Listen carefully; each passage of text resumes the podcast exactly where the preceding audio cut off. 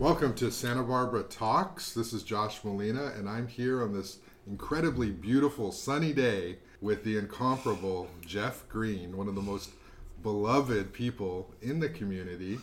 You're like throwing a no-hitter, Jeff, for decades. You're just knocking him out of the park. And I'm here to talk to him about his role at the Santa Barbara City College Foundation. And my first question, Jeff, is with all the salons closed, how do you keep your dome looking so good? Practice, Josh. I had 25 years of this before this happened, so that was worth something. How are you today? I'm good. Thank you. Thank you for the invitation and the nice setup here. I'm doing really quite well considering. All things considered is how I start most sentences these days. So good. Well, Jeff, I wanted to talk to you because I was struck at the amount of grant money that the City College Foundation was able to give to City College students. Mm-hmm. And I'm wondering if you could just sort of talk about how that came to be, how many students you served, how much money it was in total, and what sort of impact you think that has on the lives of students during this time. So we just finished we did a 4-week grant cycle, essentially. I think the best way to describe it is the foundation has been in a period of trying to sort of stabilize its financial position, get really clear and focused on what we're here to do. For many years, we're one of the older community college foundations in the country. So we were founded in 1976. A lot of philanthropy didn't really get going in community colleges until the 1990s. And even nowadays, there's a lot of community colleges that really don't have a fully functioning foundation or philanthropic arm. They might have a foundation that has been incorporated on paper. They may or may not have staff for it. Some of those staff are not professional in the philanthropy fundraising world. So we're very fortunate because we have this history now coming up on, nearly 50 years. And there was a lot of foresight that went into that from some of our founders.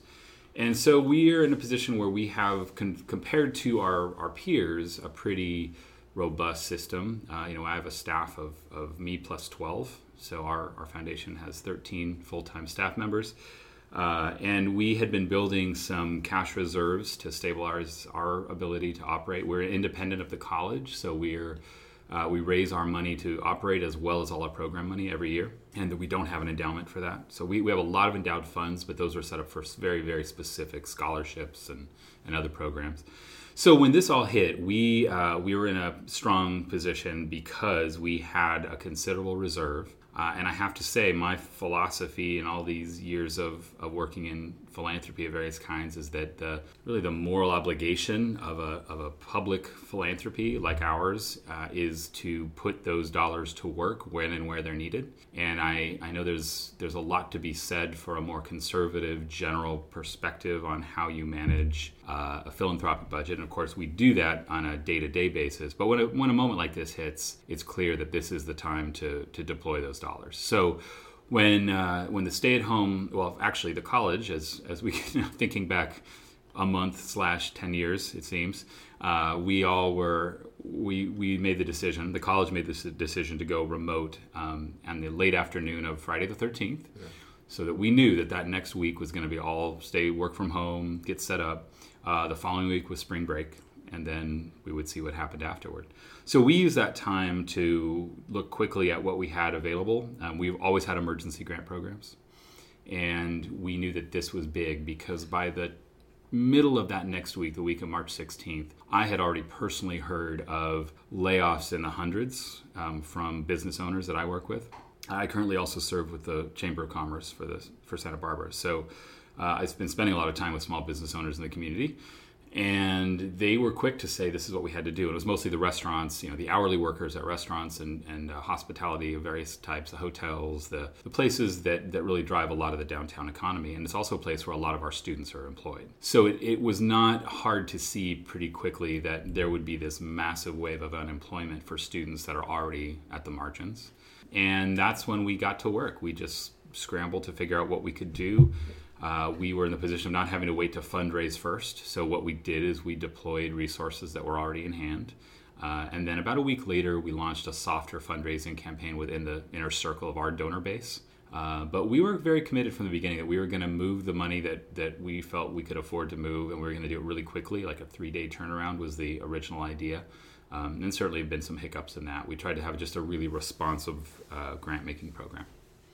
So what did a student have to do to qualify for these funds, and how much did you end up giving out? Well, as of today, so we closed the cycle essentially last night. Yeah. So we are now at the end of that 4-week period, those four weeks of Monday through Friday weeks. And there's a couple things that go into that. But essentially the rough numbers are 2,300 student requests and about $2 million moved. The grants were up to $1,000 for each individual. You could only ask once. So it was a one-time $1,000 grant. Mm-hmm. And a lot of the philosophy behind this, and I really have tried to work with my colleagues in the bigger philanthropic world here in our region and around the state as well, that there's a moment where philanthropy is particularly valuable, and that's yesterday, first of all, and right now. I mean, I say this a lot, but that dollar is most valuable yesterday. Second best is today, and then tomorrow it's slightly less valuable. So as people were waiting for the public supports to come online, that's the time for philanthropy to step in my opinion. And so a lot of folks were waiting and seeing, and I get the instinct to wait and see, but unfortunately, from the perspective of the person that needs that help today, the waiting and seeing doesn't help them. So we now know that the stimulus checks have started to be delivered from the CARES Act to qualified individuals, and of course, that's not everybody. The unemployment insurance system the unemployment offices in every state are overwhelmed right now. So they are moving, but they're moving much slower than some people would hope. And then we had the PPP, the Payroll Protection Program, and the Economic Injury Disaster Loan Program, which were both funded out of the CARES Act, and that money went within days, starting on the 3rd of April. So there were a lot of things coming down the pike, but we also knew that was going to take time. So that's why we chose to do what we did. We wanted to fill the gap between the sudden wave of unemployment and the next opportunity for stability, and that has proven to be about a month between that first wave and now.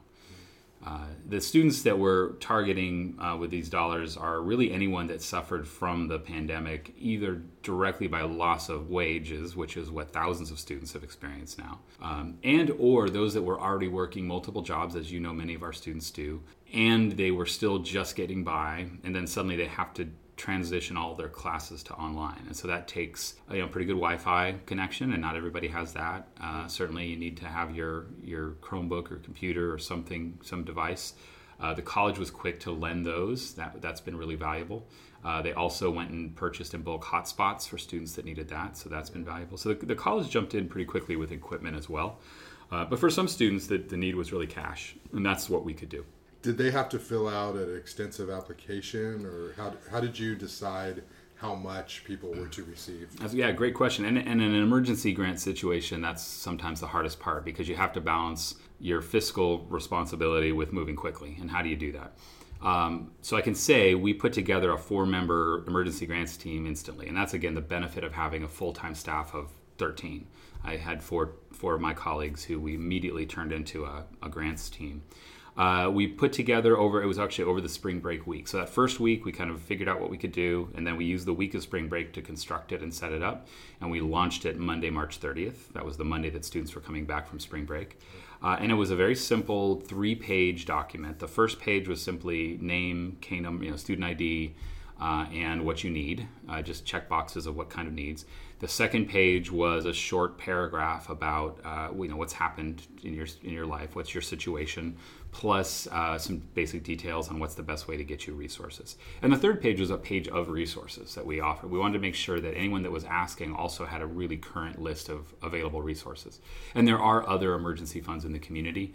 When we launched, they weren't yet distributing money, but they were starting to take applications or interest forms in. And we guided people through the state system as well. We said, here's how you apply for unemployment insurance. So we wanted to make sure they had the whole map. We made our decisions based on what they said they needed. And we did ask them to give us a number, so we didn't do one-size-fits-all. There is an argument for a one-size-fits-all emergency grant system. It's certainly more efficient if you just say $500 to everybody. And that's what the College Futures Foundation did. That you may have heard the I think it was $5 million, although others have said less, that was made available statewide, and then it was gone within hours. You can also do it, however, up to, and that we decided an up to was better because students, in our experience, you know, we're working the Promise, the emergency grants that we normally do, students are pretty clear about what they need, and they'll tell you what the number is. So we got requests from $250 up to $1,000, and some students told us their need was far beyond that, and then they asked for the maximum that we could get, which was $1,000. And again, we know that $1,000 doesn't solve a problem in any permanent sense, but it'll make sure you can pay your rent, you can eat for the next few weeks, you can get your supplies, you can stay enrolled ideally, because the goal for us being a college foundation is we want students to stay enrolled if at all possible, because we know that if once a student drops out, it's harder. I mean, the chances that they're going to come back and complete drop.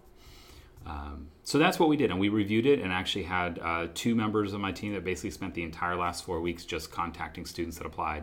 And if there was anything unclear, we asked them a few questions. We did it both ways. Some students asked for the max, and we didn't see that they had made a clear statement of what the need was, and we would ask them for details. And we had others that clearly asked for only the bare minimum, and their situation, as they described it, suggested to us that they probably needed more. Mm-hmm. So we adjusted up and down, mm-hmm. both cases. The average grant size ended up being about $880 when all was said and done. And so times 2,300, it's going to be about $2 million when all is said and done. We're still processing the last few hundred grants right now, but we've gotten over 1,900 out the door already in just the first few weeks. You know, it's a really difficult time, even when you don't have a pandemic, or that spring break week. A lot of students, if they're sort of on the margins, in my experience, they never come back mm-hmm. after spring break. Thanksgiving is similar. Thanksgiving tends to fall a little bit closer toward the end of the semester at City College, certainly recently. But those periods where those students become disconnected from their campus or their routine mm-hmm. of their structure of classes are already difficult, because they go back to wherever they came from, and it becomes very difficult for them to re-engage. And with the pandemic, you know, I've sort of seen it in my classes, it's just the number of students who drop off, or the number of students who just don't learn the same way through that online learning platform. And it's so amazing that the college would be able to do what it can to help students stay engaged in that learning process. I know there are some students I've talked to who are saying, I'm just going to take the fall off because it's so unpredictable, and why do I want to go through that again if there is a second surge? What's your take on what the pandemic is doing to students, particularly those at a community college who are here for a variety of reasons, but the community colleges really have an amazing impact on students who may not know exactly where they're headed yet, or maybe they do know where they're headed, but they've decided, I'm going to save a ton of money and get the same education here. How is it impacting students on the ground, and do you think we're going to be able to pull out of this? Well, let me say a few things first about City College. So I came here a little over 5 years ago to the foundation. I didn't know that much about SBCC. I mean, it was a famous local institution. It had long been lauded as one of the greatest in the country. I knew all of that.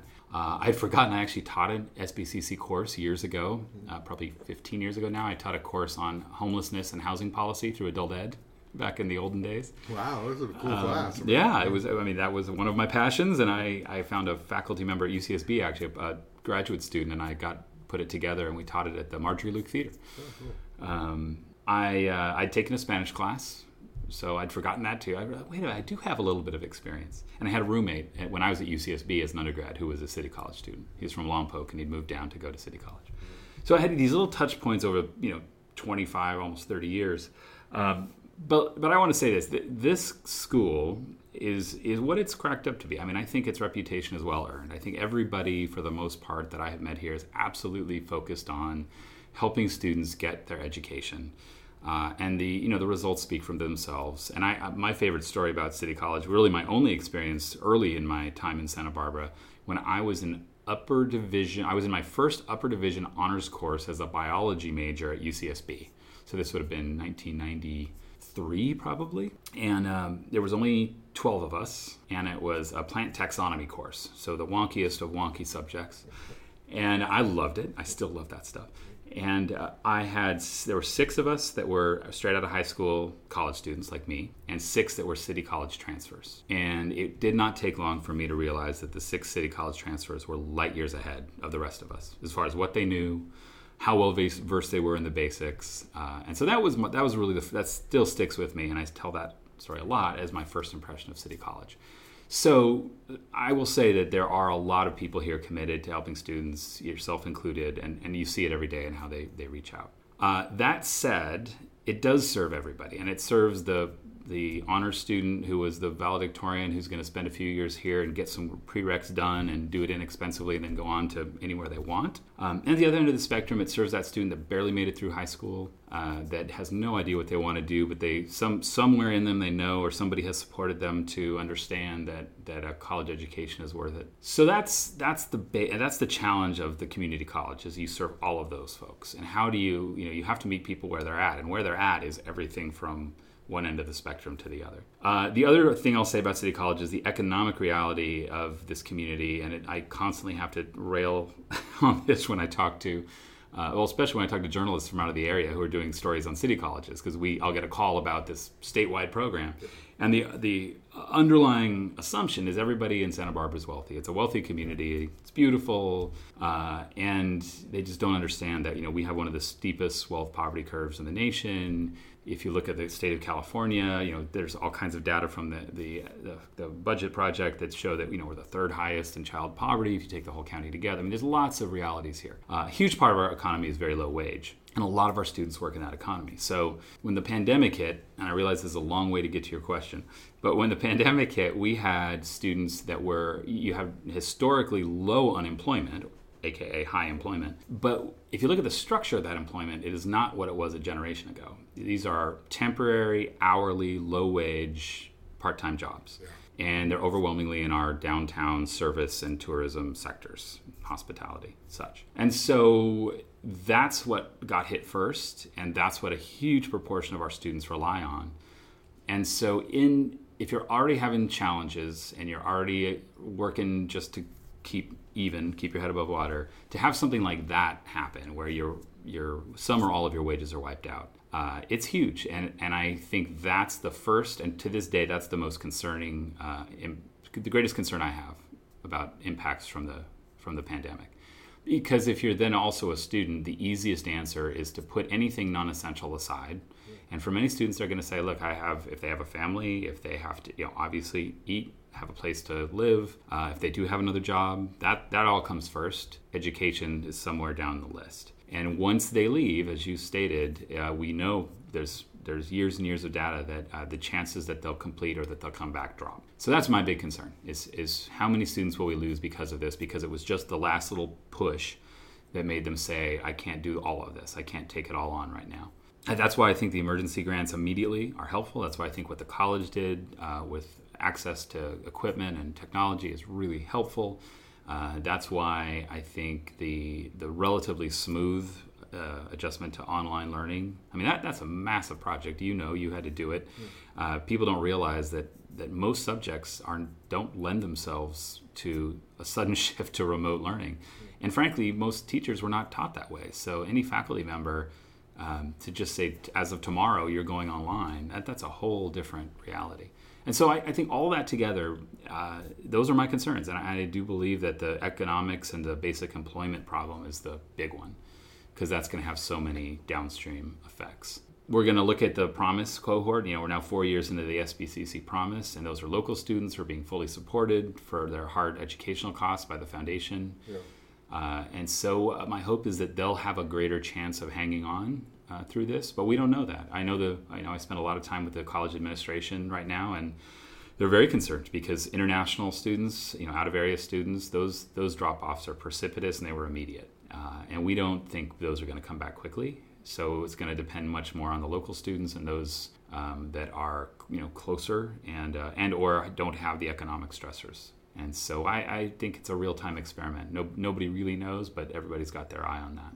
Let's talk about downtown and business. Mm-hmm. We're sort of at this point right now, a month in, where we're starting to see people call for an opening or a reopening of the economy. in stages. People have been devastated. Business owners have been devastated by the closure, who works at businesses, but all the people you just mentioned, you know, all those people in our society, students, as well as just service workers. What are your thoughts on sort of this nexus where you have, obviously, public health is number one. We need to save as many lives as we can. But then we have this sort of gradual impact and degradation of the business economy. Mm-hmm. And what is that going to look like in the long run if we don't reopen soon? What are your thoughts on sort of trying to please and sort of address everybody's needs during this time? Well, I mean, I don't think I have any magic solutions that a lot of other people I work with haven't already voiced. You know, like I said, I do serve on the chamber board right now, so I spend a lot of time on that side of the equation as of late. Mm-hmm. The businesses, people often, if you're not in business, a lot of folks don't realize how small and how thin the margins are for a lot of small business. And of course, you hear that that's been part of the American public political dialogue and economic dialogue forever. Mm-hmm. But as I get a closer and closer view of that, it's true. And so, depending on the business and what their cash position is, you know, they can weather different amounts of interruption and disruption. For many, they can't, and they don't have much there. So, you know, a week out of business can hurt. 2 weeks more, you know, a month can close them down. And we've already seen this in Santa Barbara. I think as we're recording this, Cafe Anna just announced that they're not coming back. Yeah. That's that famous spot right across from the county administration building that everyone goes for coffee. Yeah. I think we've already seen a number of downtown businesses say that, you know, here's how long I have before I just can't do this anymore. It's a really complex web because you have to look, you know, upstream and downstream. So then there's the whole question of most business owners are renters or, you know, leasers for their property. They don't own the property in which they run their business. So what do those landlords that own the property do? They're different. You know, there's relatively little public rule making and guidance on that. There are, you know, state of California certainly has said that they're mandating that people be lenient with rent and mortgage payments to a certain extent, but that doesn't mean they're forgiven. It just means they pile up and then you have to pay them later. And so that's why these big public programs like the PPP and the EIDL loans were so important, and why, you know, they've already been exhausted now twice, essentially. The allocations from Congress, those are the biggest ever. I mean, this dwarfs any New Deal spending if you look at it in a long historical context. And I think that's part of the challenge we have is we've never had a recession or an unemployment wave quite like this. So, you know, the Great Depression, you did see 25% unemployment ultimately, but that took years to get to, and it was highly visible because it was a much less technological society. There were, you know, the famous bread lines made it very visible to anyone. Either you were living the reality or you could see it every day. Yeah. Today, it's not true. I mean, a lot of it is hidden. We're working from home. We're using technology. We're being asked not to be out in public. So the struggles that people have are not nearly as visible. The data certainly speaks volumes, but data lags. So we're only a month into this, and so they're talking about unemployment. I remember when the first numbers came out and the economists on the national circuit were saying, oh, you know, it was a 2-point jump in unemployment. And, you know, I was, like many people, shaking my head and said, no, it's a 20-point jump. You just aren't seeing it yet. And I think that's what we're going to see. I think a 20% unemployment number is not unrealistic from all the data we've seen and the trends we've seen. 26 million new claims in the last 4 weeks. So that, you know, that's the macro. The micro for Santa Barbara is that we were already in the midst of this very, well, long-standing debate, but a kind of a new chapter of the downtown core. Huge vacancy rates for a couple of years there. They'd started to turn around in the last year and a half. The city did yet another report from a consultant, in this case, the now famous Cosmont report. Yeah. The recommendations looked very much like the recommendations from the previous reports. I think the difference is that the city leadership, so the council, city administrator's office, were seemingly in a more open, willing place to make some real changes this time around. And I do want to give credit to folks that it feels substantively different for me, from my perspective now, than 3 years ago or 5 years ago or 10 years ago, when some of the same critiques were made. The difference is you didn't have the visible vacancies in quite the same way. But of course, that's a cycle that's happened on State Street before. That's not a brand new thing. It's just that it's a long enough cycle that we don't always remember what it looked like. Then I think you have the hiring of Jason Harris, the city's first economic development manager, yeah, who started in the middle of the pandemic on March 30th, I guess, was his first day. So, there are signs of progress, but the business community has long said the city needs to be a better partner for downtown Santa Barbara. They need to not be the obstacle and not be the entity that you have to fight against, but rather the partner to help you develop your business in whatever way is appropriate. So I certainly don't come from the position that the rules and regs are bad. I mean, you need that. That's how cities kind of maintain whatever a fair level playing field is supposed to look like, whatever cultural and historical and physical aspects of the city that they want to preserve. You do that by enshrining it into a rulemaking process. The problem is it has seemed absolutely over the top and overwhelming to a huge amount of business owners. So I think we have to listen to that and understand that any one of those rules on its own can seem perfectly logical, but when you put it all together and when you don't develop a culture of partnership from your city offices that have to basically approve those permits and move those through the process. So if it starts to feel like you're up against a challenger as opposed to a partner, that's when businesses get frustrated. And that's what started to happen. And so I think the good news is the city leadership hears that. There's a willingness to make some changes. This pandemic wave and the sudden shock, the economic shock that followed the public health piece of it, may well be that extra push to get some changes made. The question is that going to be enough? Because the problem now is so much bigger. It's a massive economic structural problem. And I think that one of the challenges is that so much of our economy is a social economy. It's people go out and spend money to be with their friends, to be with family, to do events, to experience the downtown Santa Barbara culture, nightlife or day life or weekend, whatever it may be. And I think all people, or not maybe all, but most people are going to be reluctant to be in dense social situations for a while. And they should be. That's a reasonable thing. The problem we have, I think, on top of all this is that the science and the study of this particular virus is having to catch up real fast. The central, certainly the federal response has been a disaster. I mean, from any objective look, and so it's been up to regional and state authorities to figure out what to do.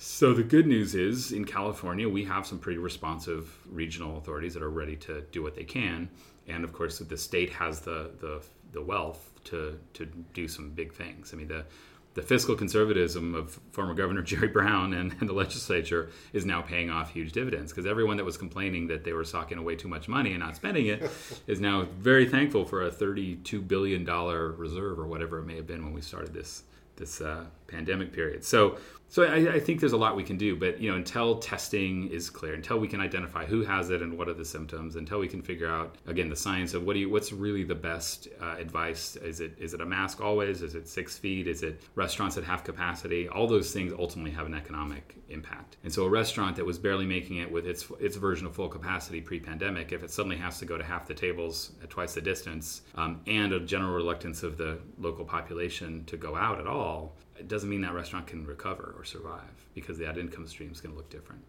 So I think I can go on. There's a long list here, but so much of that is yet to be determined, and this has happened so quickly that I think the good news is, I'm an optimist, so I have to always go to the good news. The good news is there is a very robust conversation happening between all the different sectors. I think our public health sector and our public safety folks and our county political leadership, county and city, and our business leadership are all beginning to work together to figure out what this looks like. So there's working groups being set up right now at the city of Santa Barbara, at the county. Of course, all of it is deferring to guidance from the state. And so in the next few weeks, we'll learn a lot more. It's my hope. I joked at the beginning about you throwing a no-hitter. And what I mean by that is, I've been a reporter for 20 years now. And wow. Every time your name has ever come up, it's always been, he's great, he's amazing, Jeff Green, he knows everybody, he's done so much. And it's very kind. Mean, that's true. It's that, you're one of these people who's been so engaged in the community for a long time, and people really respect you. How is COVID-19 impacting you, just sort of as a as a person, as a dad? How's your life different because of this in terms of how you do things? Well, first of all, that's very kind. I appreciate that. I've certainly had the privilege of getting to do things I care about and making that somehow also be my livelihood for 25 years. We as we were saying before we started this, I live downtown. My wife and I have two little ones, 6 and 8 years old. Wow. So I have a kindergartner and a third grader. We love downtown living, so we were renters for many, many, many years. In fact, I think we calculated that between the two of us, over the course of about 20 years, we've had 12 different addresses within, I think, 5 blocks of where we currently live. So we were classic Santa Barbarians in that sense. So we like it downtown, and we have this little house, 850 square feet. We can walk or ride almost anywhere if we want to. So we love that. Now, at a time like this, when you're suddenly confined to that 850 square feet, it's logistics. It's our bedroom is also my office. The kids are both in school. We have great teachers. We love our school. Their teachers are trying their best to give them tools. My wife has become a full-time teacher for two different grades simultaneously. Yeah. So most of the house is dedicated to that. I think for me personally, I feel very lucky. I have a job and a great one, and it's one that's relevant in this moment. And I have a great team of colleagues. I'm not having to have conversations with people right now about laying them off or furloughing them. Knock on wood. That's at least the current situation. We have food, we have a roof. That's not really in jeopardy for us in the near term. So I feel very fortunate that way. We have a backyard so the kids can go run around. Yeah. But yeah, I'm also a very social person, and my normal is being out and about all the time. So to not do that in some ways is kind of a forced rest, which I have to admit I'm appreciating. I was slated to I do a lot of the emceeing and auctioneering for the nonprofit community these days, and I do enjoy that. And there were, I think, 13 events on the calendar that ultimately were postponed or canceled through the spring that I was planning to be part of. So I feel it personally and sort of how I spend my hours. I have to say that I'm trying to figure out my new normal. I don't have it yet. I love the household work. I love to build things in the backyard. I built playhouse for the kids and a swing set, and I redid a section of fence last summer. And now I'm thinking, I have all these. I'm supposed to build this brick wall. I have a retaining wall. I want to build garden beds. We want to build. So if I have time at home, there's a lot of things I would love to do. But I am still working full time, and that means trying to figure out how to do that in one place, like everybody. There's nothing particularly unique about my challenges in that sense. I'm just trying to figure out how to do it and do it well. I have a 6-year-old who's in kindergarten too, and so it's been really enlightening because I've been able to see the classroom experience to some degree because she Zooms twice a day with the teacher. Twice a day? Yeah, she's got like the morning Zoom, and then she's got a afternoon Zoom, and then in the middle her teacher will upload various assignments and videos, and then that's about an hour of work or so. But it's really interesting, especially someone who teaches adults, seeing how somebody teaches 6-year-olds. Yeah. It's been pretty powerful to sort of appreciate what they have been able to do. And so immediately my 6-year-olds become really computer literate. Because before, of course, they're occasionally on devices or an iPad or something, but the actual act of moving a mouse and they're reading. I think she's reading a lot faster because she's recognizing a lot more words. Continue, record, these buttons that she looks at every day in order to know the next step. And I or my wife are always there in case she has a question, but she has to lead it. She has to do it herself. So that's been really cool to watch that. I have a 14-year-old who's in 9th grade, and he's just holed up in his room all day. So we're assuming he's doing all this work. I think the high school experience is a little different than the kindergartner. But we're in Goleta Union School District, too. Uh-huh. So that's really worked out well. But one of the things I've noticed, and I wanted to ask you about, was the amount of time that I'm spending with my family and the amount of re-engagement we're having, whether it's just board games or just dinner around the table, talking. It's been kind of refreshing in that sense, because before that, we're all sort of doing our own thing. We're all going to work, we're all going to school, and then of course we come home, and then we're eating, and then back to homework or work, and it's just sort of like repeat every day. And then maybe on the weekend there's a little more time to do stuff. But one of the things for me that's come out of all of this is sort of a reconnection to that family and reappreciation of the home life. I think you can probably appreciate this. Like before you have kids, you're 100% like focused on your partner and yourself. It's like, this is the life, right? And then you have kids and you sort of forget about your partner a little bit, and everything's triage the kids, right?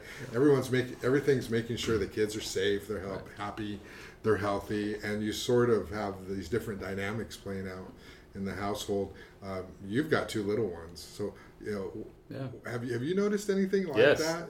What's your take? Yes, and yes. Yeah, it's absolutely. I have more family time than I've had since they were born, I'm sure. Yeah. When they were each born, I had the privilege of taking time to be a new dad with each of them for a few months, but since in our current phase, the last few years, this is definitely more time I've had at home with them, more family time in general for all of us. And the funny thing I noticed though is that because we figured out that my office is now our bedroom, and it's a small, it's a little 100-year-old downtown Santa Barbara house. So, what is it, 10 by 12 or whatever that room is, and I am there. That's where I sleep, and that's where I spend my days.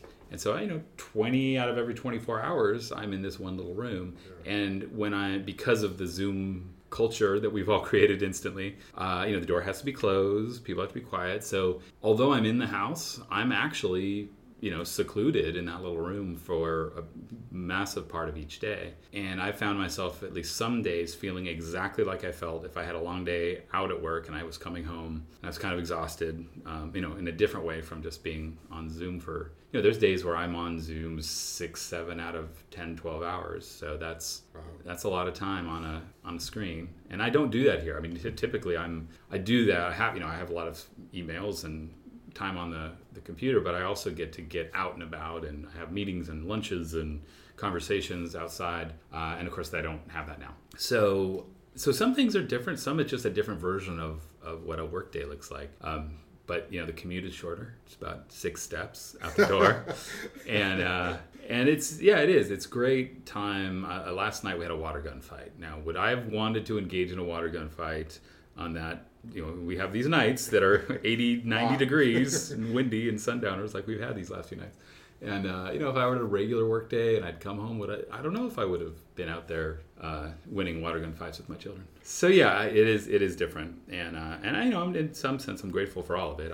Like I said, we are very fortunate. The things that are happening to a huge number of people in the country right now are not happening to us. And so, with that comes, again, the feeling of responsibility for those of us that have the tools and the resources to do something productive for the larger community. We need to be doing that right now. And if it has to be just from home, so be it. That's definitely been a shift. Well, thanks, Jeff. I really appreciate the conversation. It's always my pleasure to talk to you. And again, you're doing amazing work throughout the community. Thank you. And you have been doing it for a long, long time. Thanks to Kiva Cowork, and please visit www.santabarbaratalks.com for more podcasts like this.